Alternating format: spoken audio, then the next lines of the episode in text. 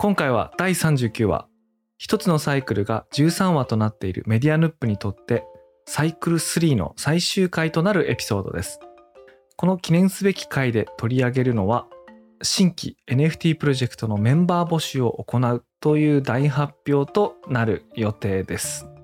ちょっと大げさなんですけれどもでもですね本当に力を入れているプロジェクトのご紹介となります。どうぞお楽しみに。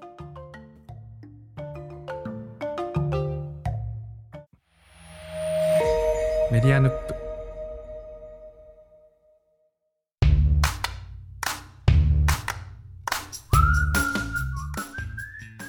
こんばんは佐々木留ですこんばんは、てるです。今日はですね重大発表がありますっていうかなんかね YouTuber みたいなこいや、とをね全く同じことを。YouTube 進出っていう重大発表かなと思っていて。そうなんかね聞き飽きてねそんなこと言うまいと思ったんですけどもね なんか年に1回ぐらいは重大発表あるもんですねなんか使いたくなりましてー確かに。今だと。そうそれでね今日はこの重大発表をするにあたってちょっとねゲストをお呼びしてますのであの早速はい。ご紹介したいと思います。えっ、と本日は京都在住京都からオンラインでご参加いただいた森内さんをご紹介したいと思います。いらっしゃいませ。こんにちは。インターネット業界から引退して京都で野菜を作っていたんですが、最近現役復帰した森ちんこと森内です。よろしくお願いします。よろしくおいらっしゃいま願いします。せ。すごい、なんか、情報量が多い。あれ？引退してたんでしたっけ？ちょっとそうですね。あの仕事の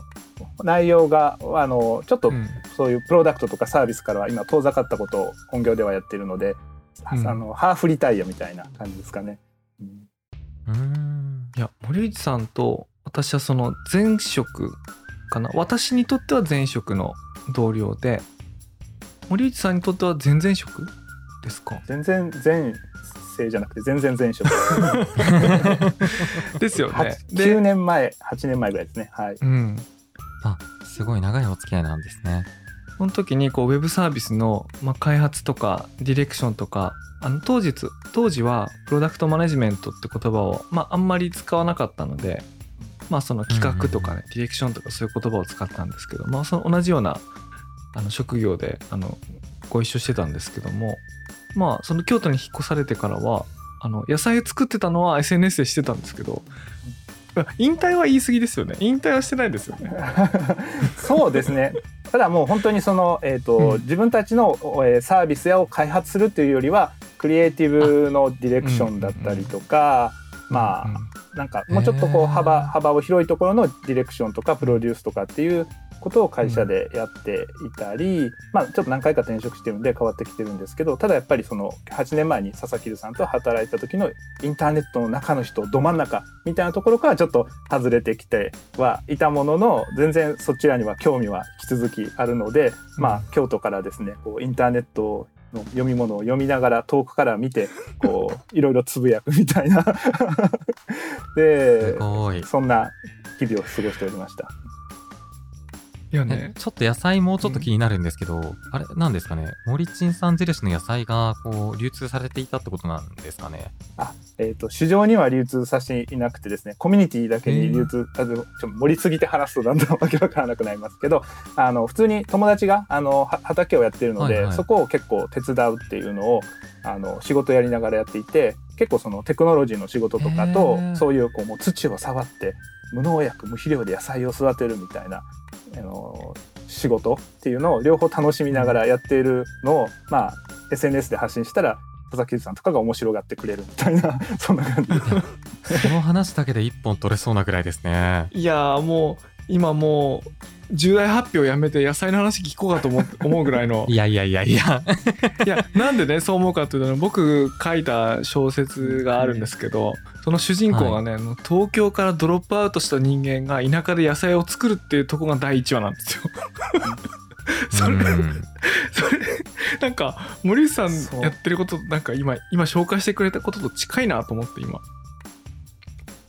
なんか本読んでてあ佐々木さんがそんなに僕の畑仕事に反応してくれるのはそういうことかって最近あの本を読んで分かりました。そうそうなんですよあの本当に関心があってあのそういうことやってる人にすごいね目が吸い寄せられちゃうんですよねなんかえでもねすごいな。結構、うん NFT プロジェクトの話からスタートしてのに野菜で大盛り上がり始まるっていう、いいやスタートダッシュですね。しかもね結構本格的なんですよなんかえー、なんかちょっと家庭菜園でちょろちょろやってますみたいなレベルをはるかに超えたことやってて、だって畑ですもんね。うん、結構面白くてあの、まあ、その友達もあのあのメインの業種あの仕事でやってるというよりはあのほ本業がありながら、まあ、そこの畑をやってで誰があのなたくさん広いのでたくさん人がいないといけないんですけどあの友達とか知り合いとかあの学校の友達とかに声をかけてこう興味がある人にあの声をかけて LINE グループを作ってあの今月の畑はこの人この日ですっていうような形で興味ある人が集まって自分たちでそれぞれ仕事をして取った分を持ち帰ってちょっと余ったらフリーマーケットで売ってみたいな。だからなんかこうあのコミュニティ的な感じにもなっているんですよ。すごいですね。農業 DAO ですね。確かに今の流行りの言葉で言えばそうかもしれない、えそうですねここに何を植えるみたいなのも結構みんなで相談しながら決めますし、うんうん、畑面白い。深いな。うんそうでねその手作りみたいな仕事はいいですね。うんうん、うん。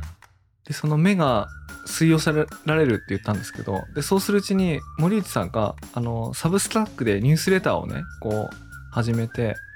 で、まあ、それをこう読んでるうちになんていうかちょいちょいねなんかこうインターネットのサービスこう作りたいみたいなこう なんて言うんでしょうね。お。作りたいっていうかねなんて言うんでしょうねこうさっきおっしゃってたこう最新情報にはアンテナを伸ばしたいと思っているってこうおっしゃってたと思うんですけどなんかそのその様子がこう記事から伝わってくるんですよ。でそれを見てるうちにあこれはなんか新しいことをやるときにはなんかいつかお誘いしたいなってこう、まあ、ずっと思ってたんですけども、まあ、それが今回こうついにちょっと声かけてみたらもう待ってましたみたいな。待ってましたじゃないやなんて なんて言いましたっけ？僕もでも、ま、待ってましたというかあのあき来たこここだみたいな タタイミタイミングというかんそれはその、佐々木さんが僕と何かをししよう僕が佐々木さんと何かをしようっていうだけじゃなくてそのテーマとか、あまあ、うん。技術的なテーマもそうですし、その何のためにやるかみたいなテーマとか、んそのプロジェクトの、まあ、チームのあ形とかも含めてこんなにちょうどいいプロジェクトはないなっていう意味ですごく、うん。あのうん。ピタッとはまったみたいな感じは確かにありました。いや、それが何のプロジェクトなのか、畑のボリュームが今すごいことになってますけれども、確かにね何のプロジェクトなのかがすごい気になるところなんですけれども、野菜ではなくてですね NFT のプロジェクトなんですねの農業かける NFT とかではなくて、ではなくてですね。あ まあこれなんでこれやることになったかやろうと思ったかっていうとあのちょうどこのサイクル3で、えーポッドキャスター合宿 in 遠野っていうシリーズをまあ何話かに分けて、まあ、連続で配信をしたんですけどもこれあの筋書きなしで実際その遠野市に行って、まあ、いろんな人と会ったりあのポッドキャストの録音をしたりいろんなアイデアを交換したりっていうことをしてたんあ、ですけども、ね。うんその中であれなんかこうローカルを足場にした NFT のプロジェクトってなんかできるんじゃないのっていうことをあの何人もが同時に思ったんですよね。あの僕も思ったし一緒にいてた甲斐さんも思ったしあとはその遠野でお会いしたメンバーも「えそれならえそういうことならやってみたいです」って人がこう何人も現れてじゃあこれみんなで一緒にやれるんじゃないかと思ってなんか企画書を書いたんですよね。その今思い返してみると企画書書いたのってその遠野の合宿から帰ってきた翌日に確かね日曜日のすぐでしたね。すぐすぐ、うんもう帰って日曜日の夜にもうなんか数時間ぐらいでなんか十何ページかのやつがパッとできてあこれいけるかもしれんなと思ってこうでそのいろんな声かけてでやりますやりますってこう言ってくださった方多かったんですけど一つだけこう足りてないこうポジションというか役割があってあのプロジェクトマネジメントっていうかその映像制作で言ったら助監督みたいなねそのポジションがこう誰かやってくれる人がいないとこれまとまらんなってこう思って。で思った時にはもう森内さんにメールをしてたというか Discord で DM かなんかしてて。でもうすぐいい返事があったんであじゃあこれなら森内さんがやるって言ってくれたらこれいけるかもしれんと思って。いやいやいやいや。今という感じですね。素晴らしい。いやなんかでねそう思ったかっていうと、うん今回のってあの NFT のプロジェクトなので実際にこうスマートコントラクトを使って NFT を開発するってその開発の仕事もあればそれを実際に販売してしかもそれローカルの現場土地のビジネスに直結させるっていうことまでやらなきゃいけないので地方のビジネスとかあのそういう地方の課題みたいなものに関してこう当事者でありたいと思ってる人じゃないとその両方が開発とそのローカルみたいなもの両方わからないとあるいは関心がないといけないなと思ったんであこれ京都で野菜を作っている森内さんぴったりだなと思って 野菜の伏線も回収されていきます。そうなんですなるほど。これ、NFT プロジェクトに関して、どこまで今日って言える話なんでしたっけ？今日はねこれが難しいところですね。そう今日はね ちなみに今どういう状態かっていうと6月9日？まあこれ収録してるのが7月25日ですので1ヶ月半ぐらい前に初期メンバーで集まってキックオフをしたんですよね。で以後うんうん毎週1回ぐらいこう細部を詰めるっていうかその大枠どういう方向のものを作るのかっていうのをこう話してきて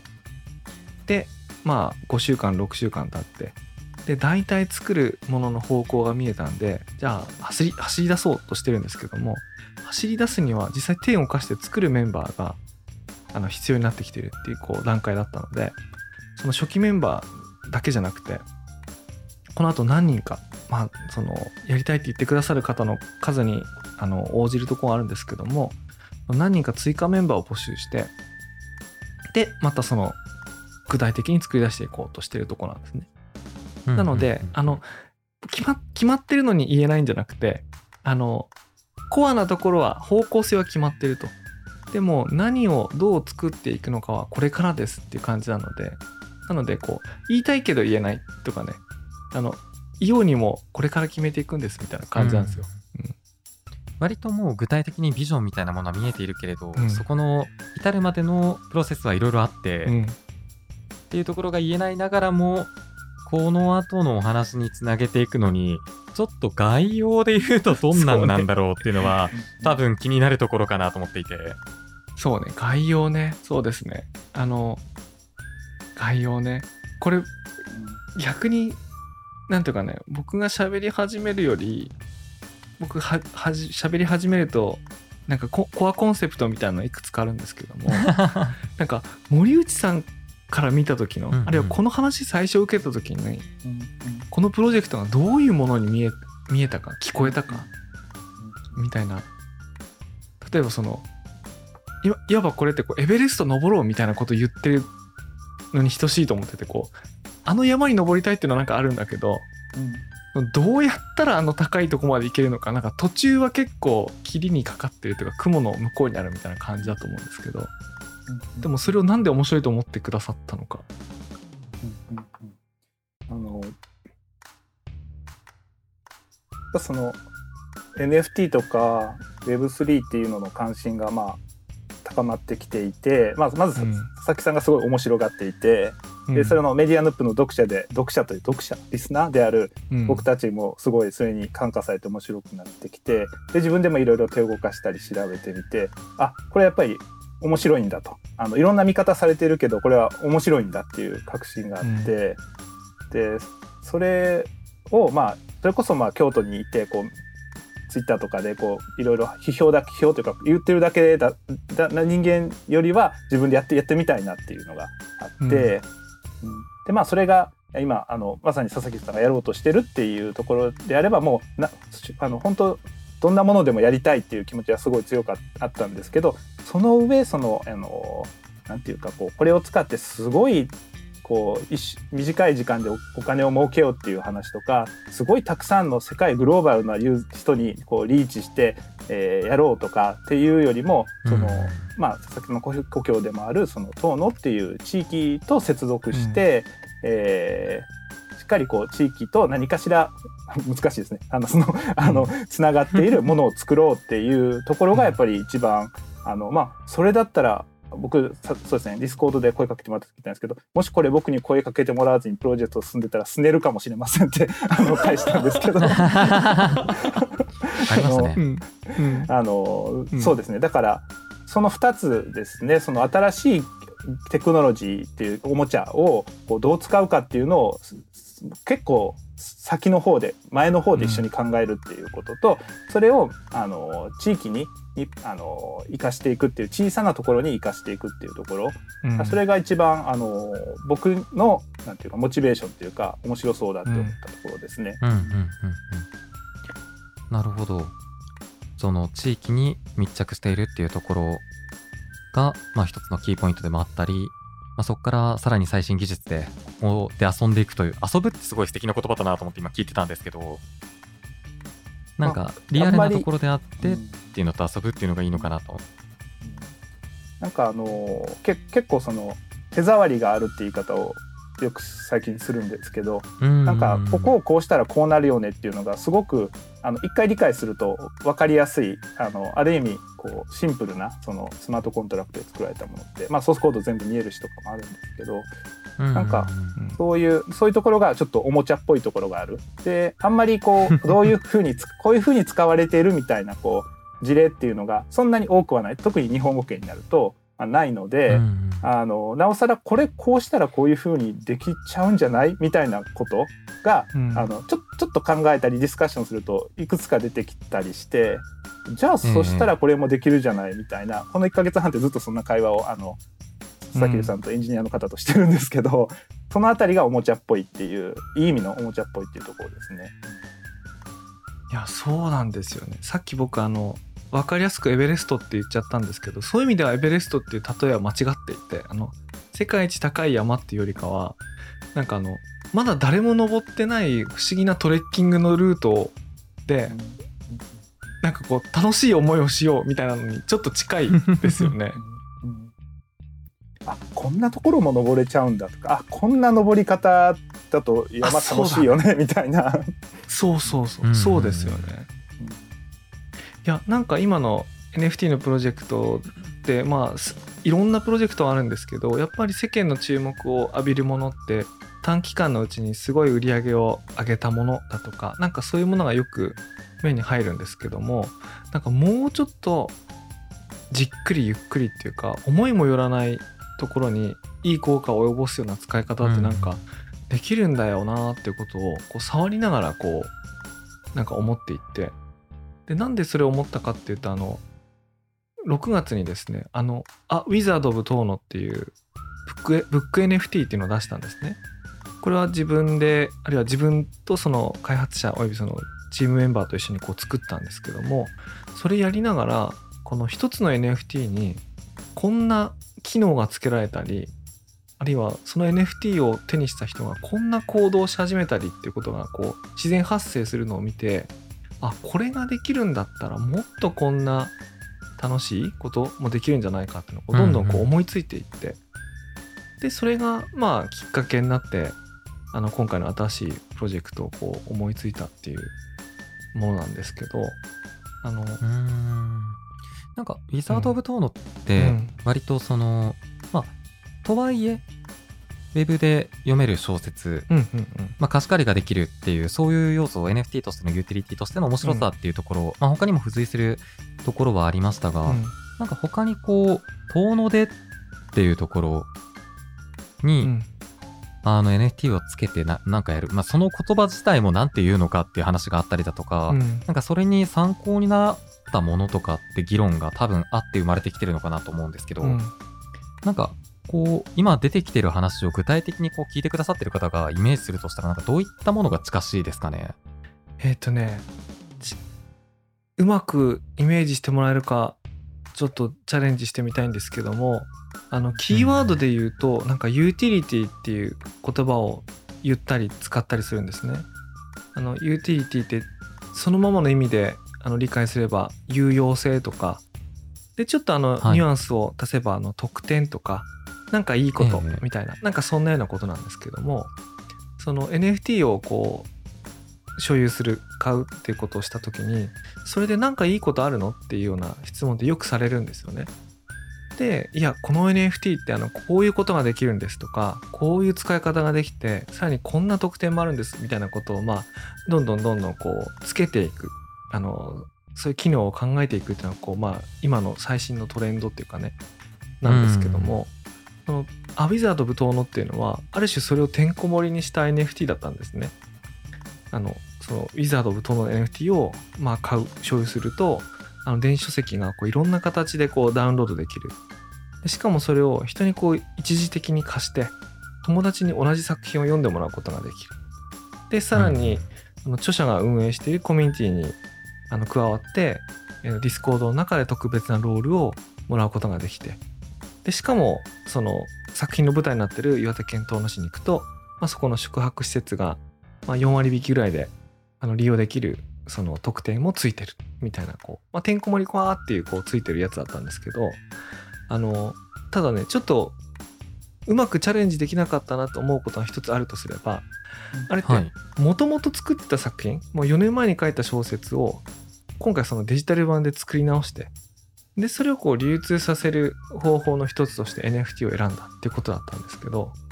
あのうん NFT ネイティブなプロジェクトをやってみたいと思ってたんですよ。もっと。もう最初からどっかにあるものを NFT にするんじゃなくて NFT から企画するっていうそれにしかできないことをやるっていうあのことを、まあ、やりたいなと思ったんですけどもなんかリアルな、うんそれこそエリアに応じたところで、そういったプロジェクトって、他に類するものってああるんですかね？そうですねあの NFT とその地域とかローカルみたいなテーマでよく注目を浴びているのはあの新潟県の長岡市の山越村の錦鯉 NFT というプロジェクトが、まあ、おそらく一番、うん。あの有名であとはついでというかふるさと納税 NFT というあのコンセプトであの北海道の余市町っていうところからえっ、あと地元だ。お地元ですね北海道。そう。北海道そうなんです。アルヤウムさんっていうあの会社があのリリースしたあの余市町の NFT コレクションがあるんですけどもそれがついであの多分有名なものですね。ああ、じゃあ、うん。その、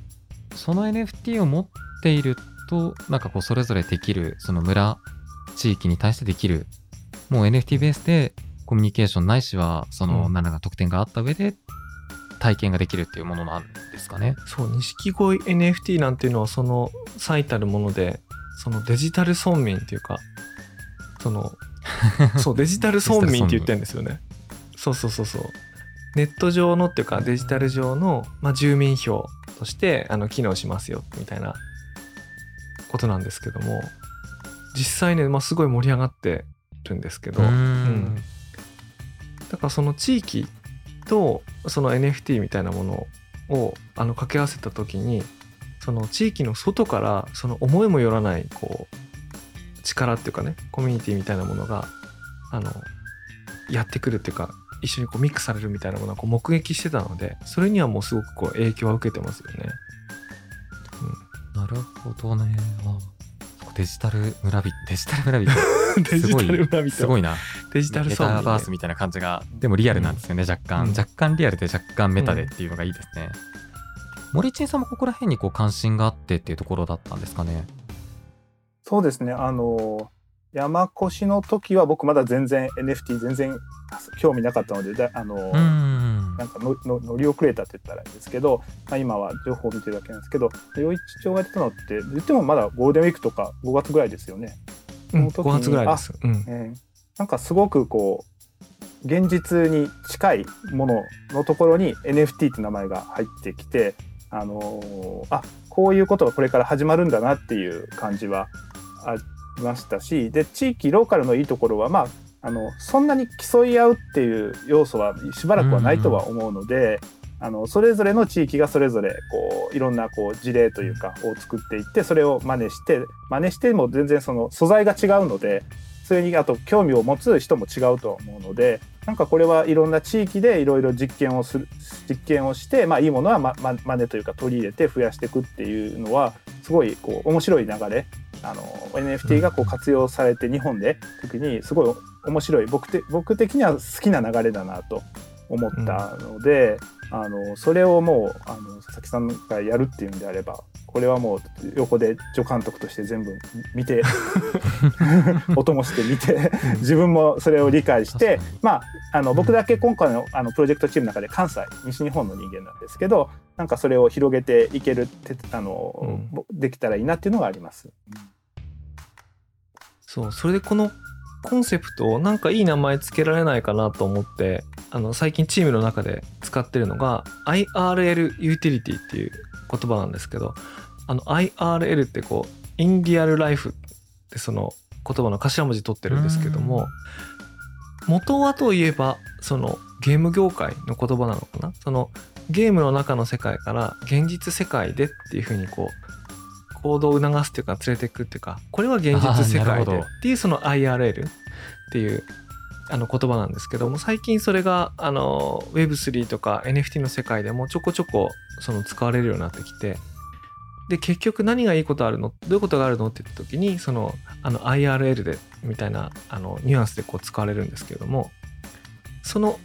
こう山越とか余市町とかあとアウィザード・オブ・遠野ではあの遠野市であの特典があるってことをやったんですけどもそれをもうちょっと推し進めて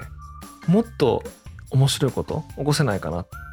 それも現実世界で っていうことをこう IRL ユーティリティでコンセプトとしてちょっとチャレンジしてみようって言ってるのが、まあ、今回のプロジェクトなんですね。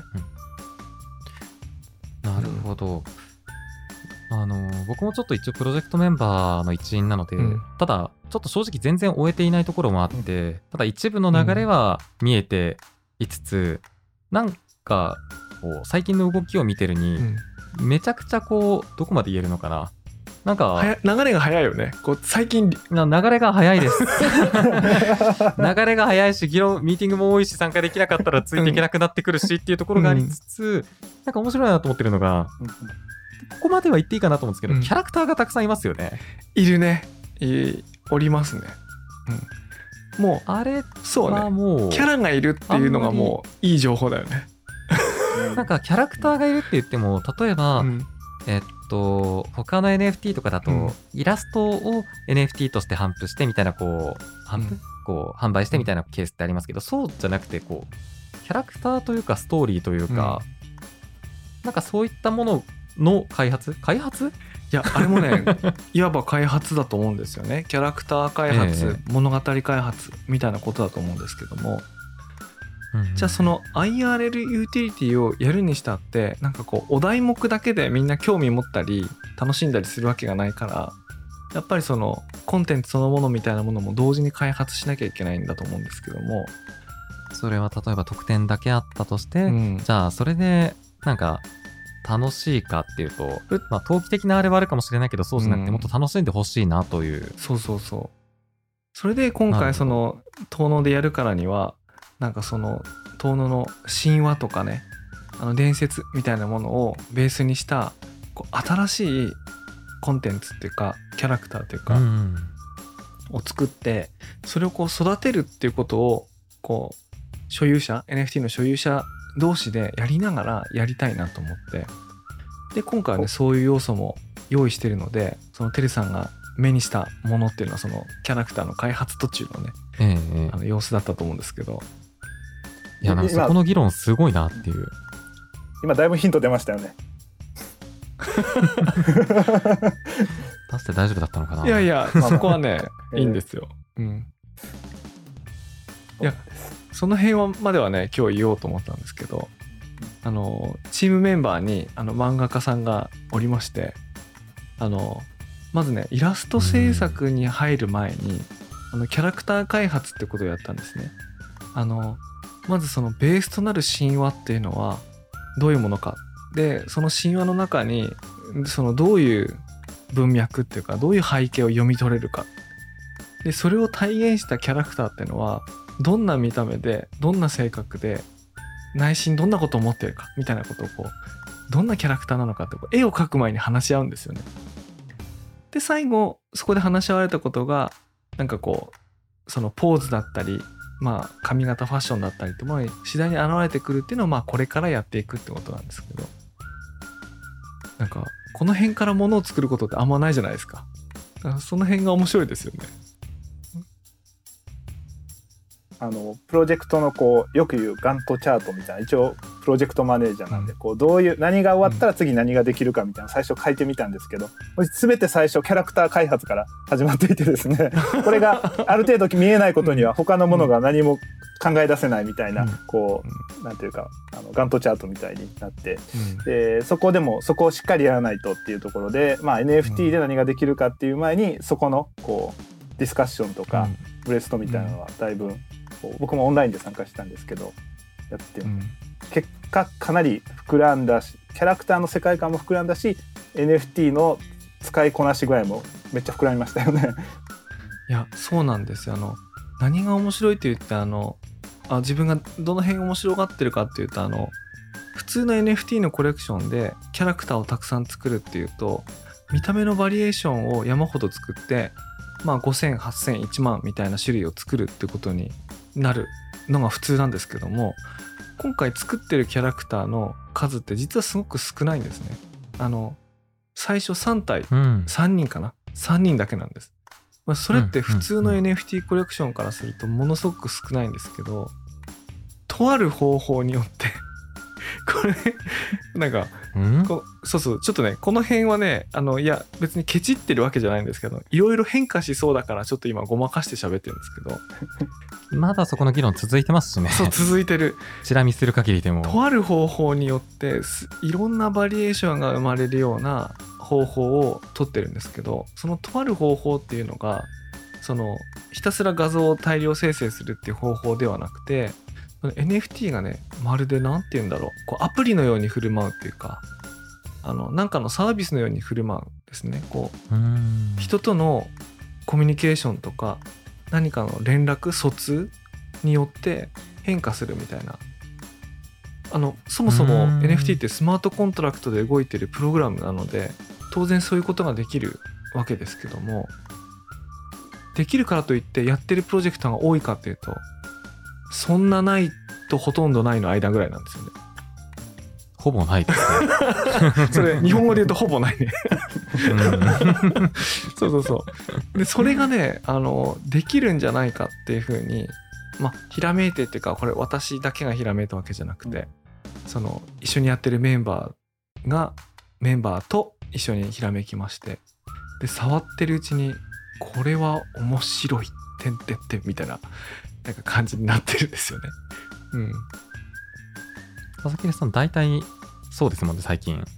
これ面白いが毎週毎週ある感じですもんね。いや、そうなんですよね。なんか面白い。ですよ。おでなんでかっていうとあの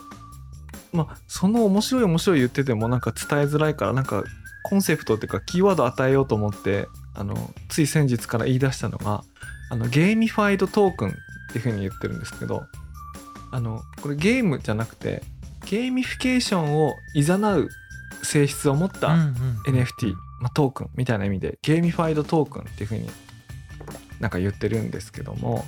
あの、まあ、影響を受けたプロジェクトがいくつかありまして代表的なものにこうルートとかナウンズっていうこうどっちも NFT のあのコレクションがあるんですけどもどっちもすごくあの昨年から話題のすごく有名なプロジェクトなんですけどあの大きな違いがなんかありましてあのルートの方はあのルート自体にすごいプログラムがされてるわけじゃないんですよ。アプリ性があるわけじゃなくて。うん。ルートってあのバッグの中に入った8個のアイテムだけの NFT なんですね。でもその8個のアイテムそれあの剣とか鎧とか盾とかなんかそういうこうめちゃくちゃファンタジーですね。超ファンタジーなんですよ。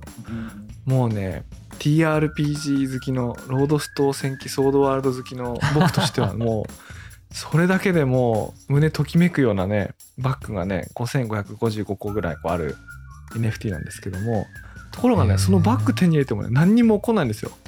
真っ黒な画面に8個のアイテムが書いてある NFT で。えこれ何すんのってみんな思うんですよ。ねはい。思ってますよ。思いますよね。もうね、はい。びっくりするぐらいこう昔のウィザードリー昔のドラクエみたいなね真っ黒い画面に白抜きの文字で8個のアイテムがあるだけなんですけどあのポイントはその NFT を使って他のねこうアプリそのこれを NFT を持ってる人が楽しめる外部のサービスとしていろんなこうサービスが立ち上がったんですね。へえつまりルート起点で。ルート起点でねそのレイヤー 2NFT とかレイヤー2アプリゲームみたいなそのその上に1階層を乗っけてみんなでこう楽しいものがこうわ楽しむためのものがわーって作られたんですね。で、うんうんうん。それを見た時にその NFT ってその単独で何かの一つのゲーム性とか単独で一つのアプリはい。完結してる必要はなくて、まあ非常にこう改良を加えたりこう相互にね利用できたりする性質を持ってるんでなんか誰かに遊んでもらいやすい性質を持ってるものを作るのってすごく大事なんだなみたいなことをねなんか思ったっていうのはこれみんながみんなが思ったんですよ。それ言うほど簡単じゃないんだけどこうみんな思ったものなんで。でそれがまあすごく刺激を受けているプロジェクトで。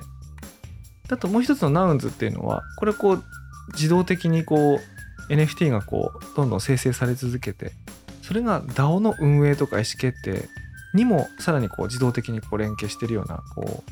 ええ。うプログラムなんですけどこれはねその Nouns一つそのスマートコントラクト Nounsを構成するスマートコントラクト一つ完結してるようなものなんですけどちょっとね永続性があるものなんですよ。うん。なのですごく素朴なマテリアルで他の人に遊んでもらいやすいっていう特徴とそれ一つがなんか完結して永遠に続くっていうこの2つのもの。だこのこう印象がすごくこう頭の中にあって。これをなんかねこう IRL ユーティリティと混ぜてしかもローカルの東能のプロジェクトにつなげらんないかってこう頭の中にこうもやもやもやもや多分ずっと思ってたと思うんですけどそれがねこう皆さんの力を借りてこうやったらいいのでは？みたいなのがね見つかったって言っていいのかな？まあやってる途中ですここらね辺の議論ってどういう感じなんですか、普段のこうミーティングとかで言うと。普段どうですか？森内さんからあのどうですか？普段。あの僕今回プロジェクト最初プロジェクトマネージャーって書いてたんですけど途中で佐々木さんと話して、助監督の方が面白いんじゃないってかと言って助監督にしたんですけど、うん。あの僕佐々木もプロジェクト佐々木さんがマネージャーだと思ってました。あの佐々木さんがか監督って書いてあったからあじゃあ助監督かお面白いかなと思ったのはあの基本佐々木さんプロデューサーだしウェブサービスいろいろ作ってきたのですごく一人で自分でいろいろやってすごく全部できちゃう人なんですけど今回やっぱり遠野だしこの NFT で新しいことやるっていう思い出があるのか時々あの作家性が溢れ出してしまうというか あのでご存知の通りゲーム大好きゲームに対してすごくこうね、一過言あってええっていう 形なので。情熱もそうですよね。でまあ普通のプロダクトマネージャーであればまあちょっとずつこうしあの仕様を収束させていくというかこう落ち着けていくみたいなこともあるんですけど、あの毎回佐々木やっぱり佐々木さんすごい毎週いろんなあインスピレーションを受けるので、うん。こうしたらいいんじゃないかこうしたらいい面白いのではみたいなどんどんこう Discord に投下されて いって。で僕たちもそれを見てあじゃあこれだったらこうすればできるんじゃないのかなみたいなのをエンジニアの人と一緒にこう考えたりして、まあ、それをやっていく中でだんだんこう考える余地がちょちょっとずつ減っていって でだんだんちょっと仕様が固まってき、えー来ているみたいなところはあるんですけどとはいえあのすごくうんあのエンジニアの人も受け皿が広いので新しいこうこと面白いこのプロジェクトでこういうことやってるみたいなのがこう投げられたらあじゃあここをこう変えたらできますねって言ってもうまたさらにこううん。いわゆる硬い用語で言うとスコープが広がるみたいな、あのそれの繰り返しをしながらちょっとずつこうあのい3歩進んであどういう言い方がいいんですかね。なんか何かが前進すると 何か新しいネタがまた見つかってそれもやるみたいなんで、うん。ちょっとずつちょっとずつこうあのものができていってまあちょっとあの、うん。面白くなってるみたいな感じですね。確かにあの森さんになんか言ったことあります。あ自分で言ったのかな？なんかあ次のミーティングまでになんだロードマップだか企画書だかなんかそのカチッとしたなんか資料作りますねとかって言ったんですけどなんか全然進まなくて。でその進まない時の言い訳で「いやすいません今ちょっとサッカーモードになってて。なんか 全然その設計とかシステムとかも全然考えられないんで 全然手がついてません」っつって。なんか物語の方を考えてるみたいな。そうそうお金のことと物語のことなんか両方考えなきゃいけなくてこう同時に一個しうん同時にできないから 一個ずつしかできなくて片方やってると片方止まるみたいなのがありますねなるほど。いや、なんか、ちょっと聞いていて適切な例えかわからないんですけれども、新アン新エヴァンゲリオンの庵野秀明と鶴巻和也を思い出すという、これ伝わる例えかどうかわかりませんけれど伝わるでしょ。あれもう3000万人ぐらいが見てんじゃないですかそれ。そんな。あの、ね、ちゃんとその後の NHK のドキュメンタリーまで見ていてくれという気持ちも込めて今、うん。話してるんですけれども、きっとメディアヌップリスナーは聞いてるはずと思って、見てるはずと思って伝えています。あと樋口真嗣監督とかね。ああ、そうですね。樋口さんもそうですね。いや俺いやちょっと待ってちょっと待って。俺すごくそんなことないな。俺もうちょっと理不尽じゃないですよ。その。あのまあまあまあ、そう感じるかどうかは、まあ、現場にいるメンバーになってくるのかなと思っていて、うん。こうご期待というところですかね。そうですね。あの、なんかみんながソファーで寝たりとか、そういうことはしてないです。はい。いやなんかねあ。のーやっぱりこう DAO 的に集まっているのでなんか上位下達あのこれやれいつまでだみたいななんかそんなのゼロなんですよね。なんかまあ、そういう空気感ではないですね。うんこんなことを思いついてしまったんですけどみたいなことを言うとなんかその漫画家さんの方でちょっとそのキャラの頭身を変えてみましたと。なんか頭身ってあの頭のね体のその割合とかを変えてちょっと大人っぽいバージョン作ってみたんですけどってもう全然この依頼してないことでもこう喜んでこう書いてくれでそれ見るとますますこううんアイデアが出てきて、いやじゃあこれはあれに使いましょうと。でそういう時大体その会社員としてのエンジニアだったらいやこうやって仕様が膨れ上がっていくと収まらないと思っていやそれはできませんとか言うのにいやこうやったらできますよとかってなんかこうどんどんできる方向に 受け取っていくみたいな。しかもこうできる方向に受け止めるだけじゃなくてもっとこうするといいかもですねとかってそのそこでもまたこうなんていうかなクリエイティブな、ね白熱、するんですね。ク。リエイティブなアイデアが出てきて、いや、なんか聞くたびにそういうのを、なんか、うんオフラインの会場とかでミーティングしてとかってやって壁にホワイトボードあってみたいなのが楽しそうだなちょっと思ったりもしますけど。いやーそうなんですよ。で基本オンラインなんですけどあの数少ない機会を捉えてあの、やったりはしてるんですけどあのこの間森内さんが東京にいらした時にあの新宿で会議室借りてやったんですけど、うううんうん。なんかああいうの久々でしたねなんか、たまにやるからすごくそこを大事にいろいろやりますよね。うん、で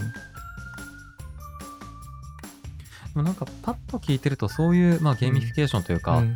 っていう仕組みであったりそのリアルな場にコミットするユーティリティみたいなところで言うとなんか別に東京いろいろ遊べる要素あるんじゃないか。なんかこう僕は結構ペルソナとかが好きなので、うんなんか東京いろいろ行ったりだとかそういう風に遊ぶゲームとかがすごい好きなんですけどなんかそうじゃないあえて遠野っていうのはやっぱ愛ですかね遠野に対するあでもあ今なんかいい質問してもらったと思うんですけど遠野を舞台にしたからといって遠野の人に向けて作ってるわけじゃないんですよ。遠野を舞台にして遠野に住んでない人あの興味は持ってたんだけど何か直接何かをする機会がなかった人あるいはなんかその遠野物語みたいな名前を聞いたことあったけど具体的にどういうものか分かんなかった人たちみたいなそういう人たちに具体的に手に取って楽しんでもらえるものを作るってことなので必ずしもそのある土地に閉じたものじゃないんですよね。ああ、うん。なるほど。そう。別段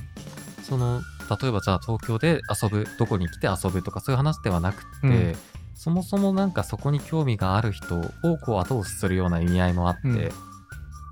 みたいなところっていうことなんですかね。そう。そうなんです。そうなんです。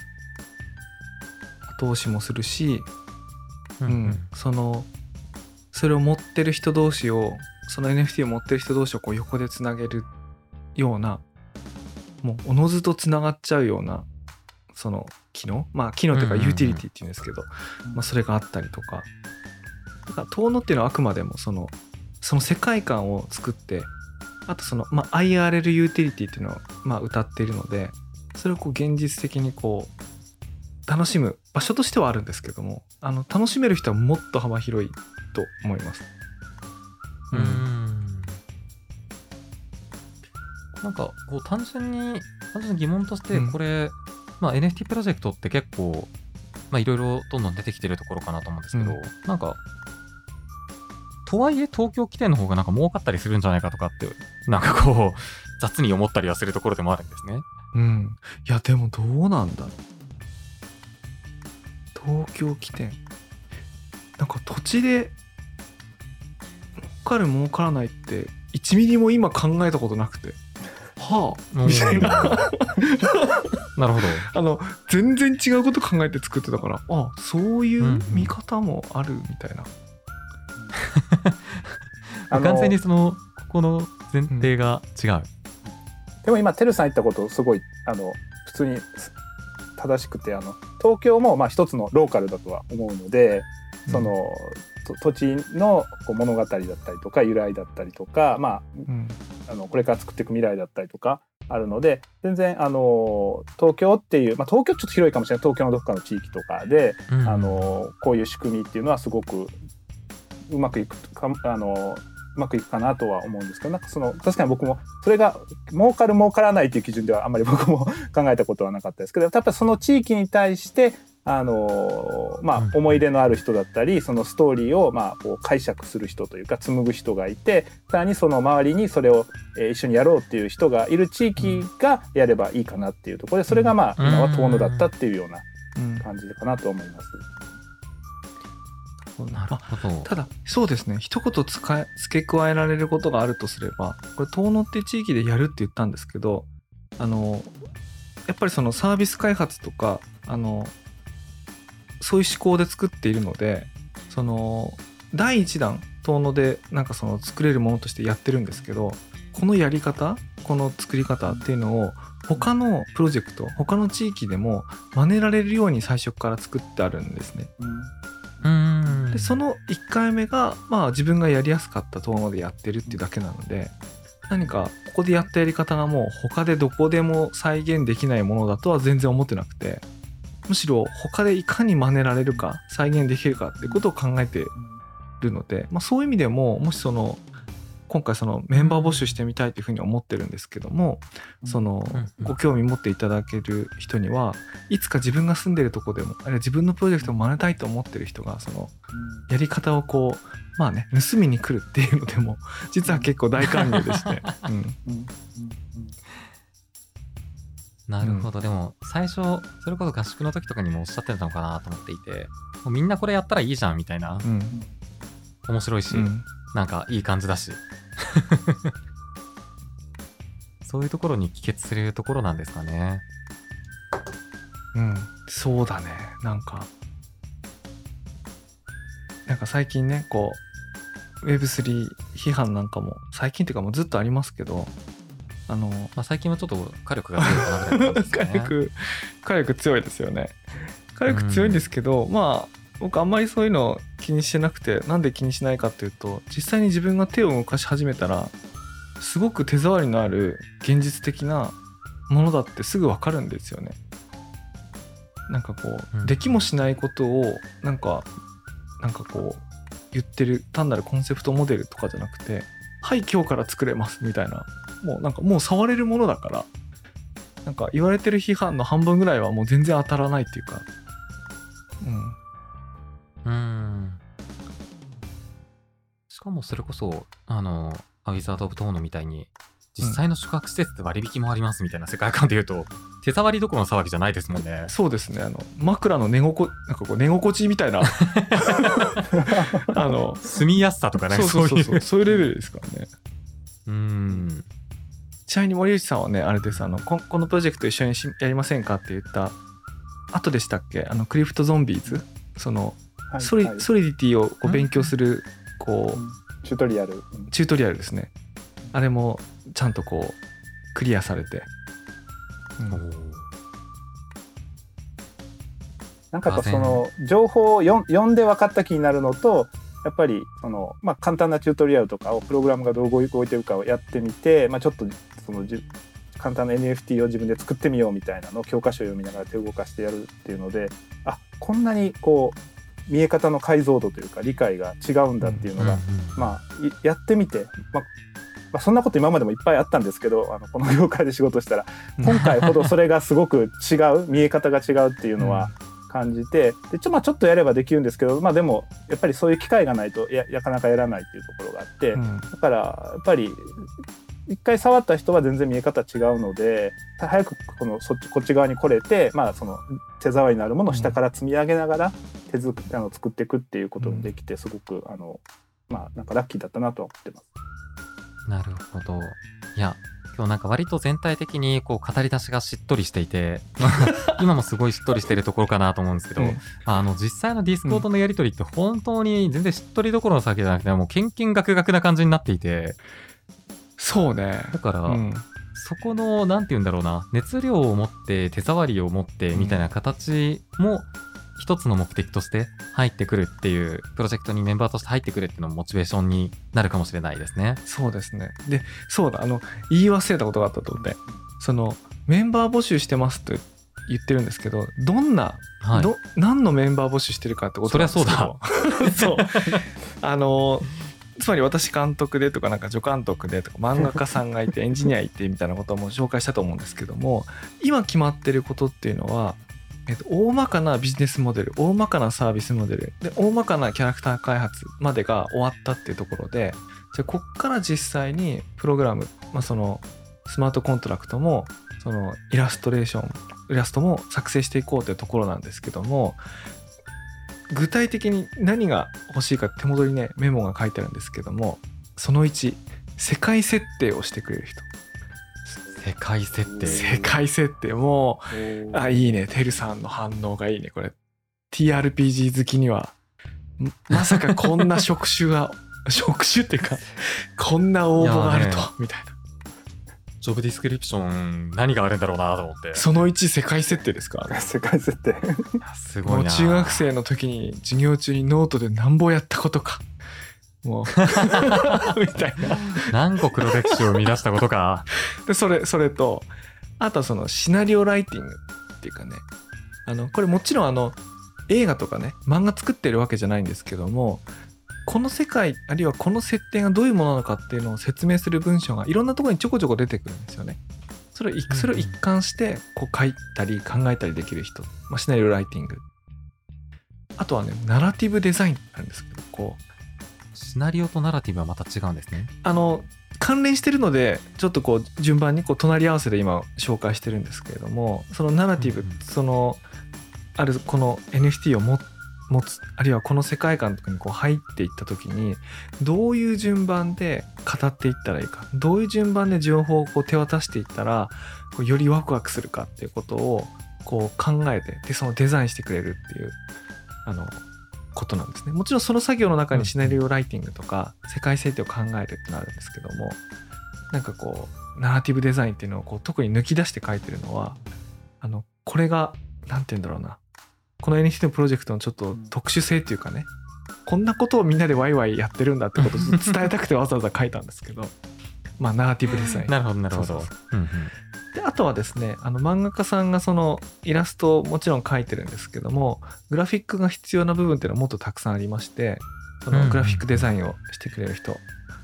あとそのイラストもあの一人で描くっていうかですねあの背景はあの他の人と手分けをしてやろうと思ってましてそのイラストの背景制作、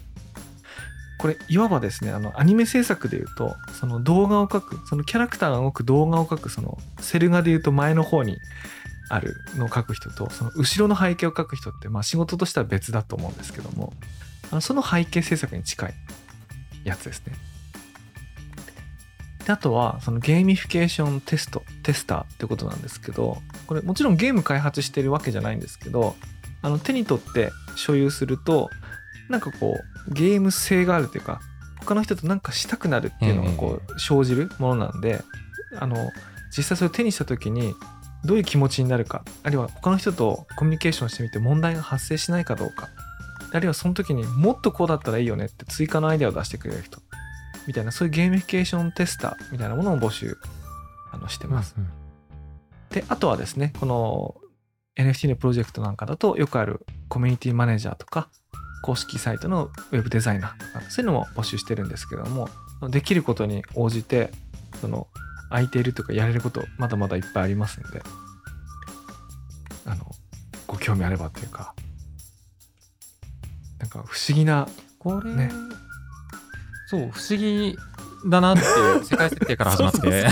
なんか普通のなんかウェブサービス作りますとかアプリ作りますっていう時のジョブディスクリプションに絶対載ってないじゃないですかこれ。そう、中途採用、ジョブス、キャリアって出てきて、一番上、世界設定ドーンって出てくるのはなかなかないかなと思っていて、ないね。こ。れあれですかね。なんか別途なんかドキュメントでとか、まあ今、うん。あの、何らか Discordサーバーとかで補足もあるような感じですかあね。これはねさすがにちゃんと文章を書こうと思いましてあの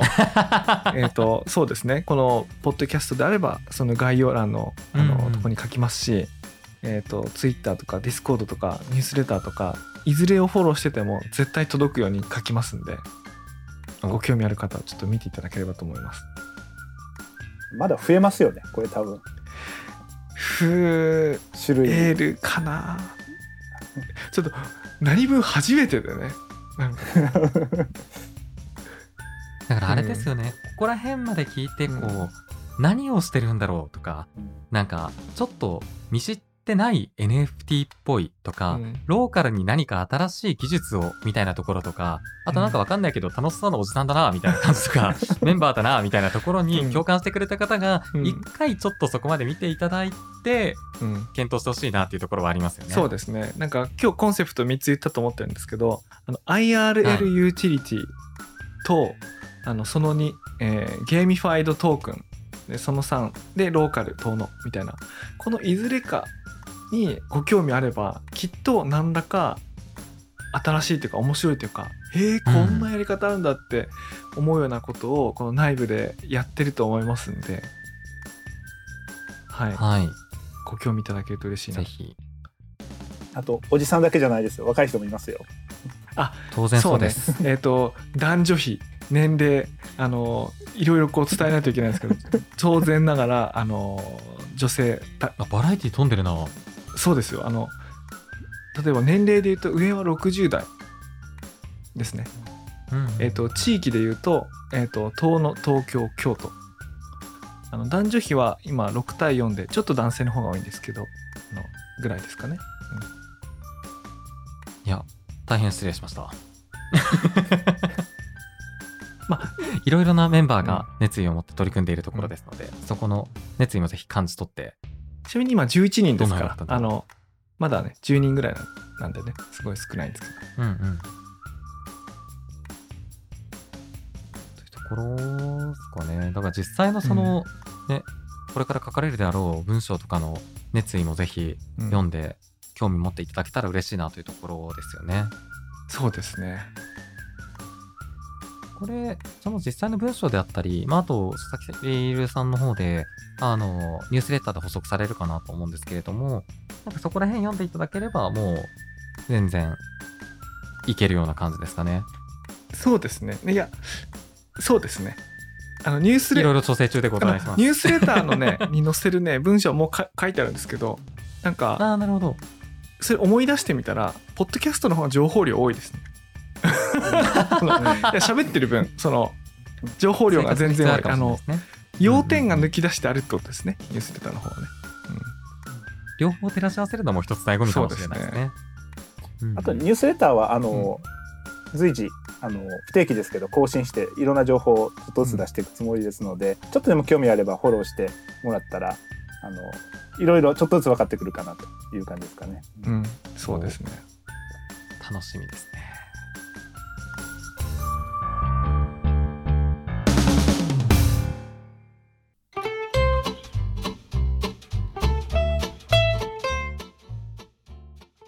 今回のメンバー募集の情報はニュースレターの中に詳細があります。またメディアヌップではニュースレターの配信と Discord サーバーの運営も行っています。概要欄に URL を記載していますので、ぜひチェックしてみてください。メディアヌップでは番組へのメッセージも募集しています。お便りはニュースレターの中のリンクからお送りください。番組へのフォロー、番組へのレビューもお願いいたします。番組公式ツイッター、こちらもフォローぜひお願いいたします。アットマーク、ヌップメディア、アットマーク、NUPMEDIA です。ハッシュタグ、メディアヌップをつけてのご感想もお待ちしております。ここまでのお相手は佐々木るとテレと森珍でした。次回お楽しみに次回もお楽しみに。お楽しみに。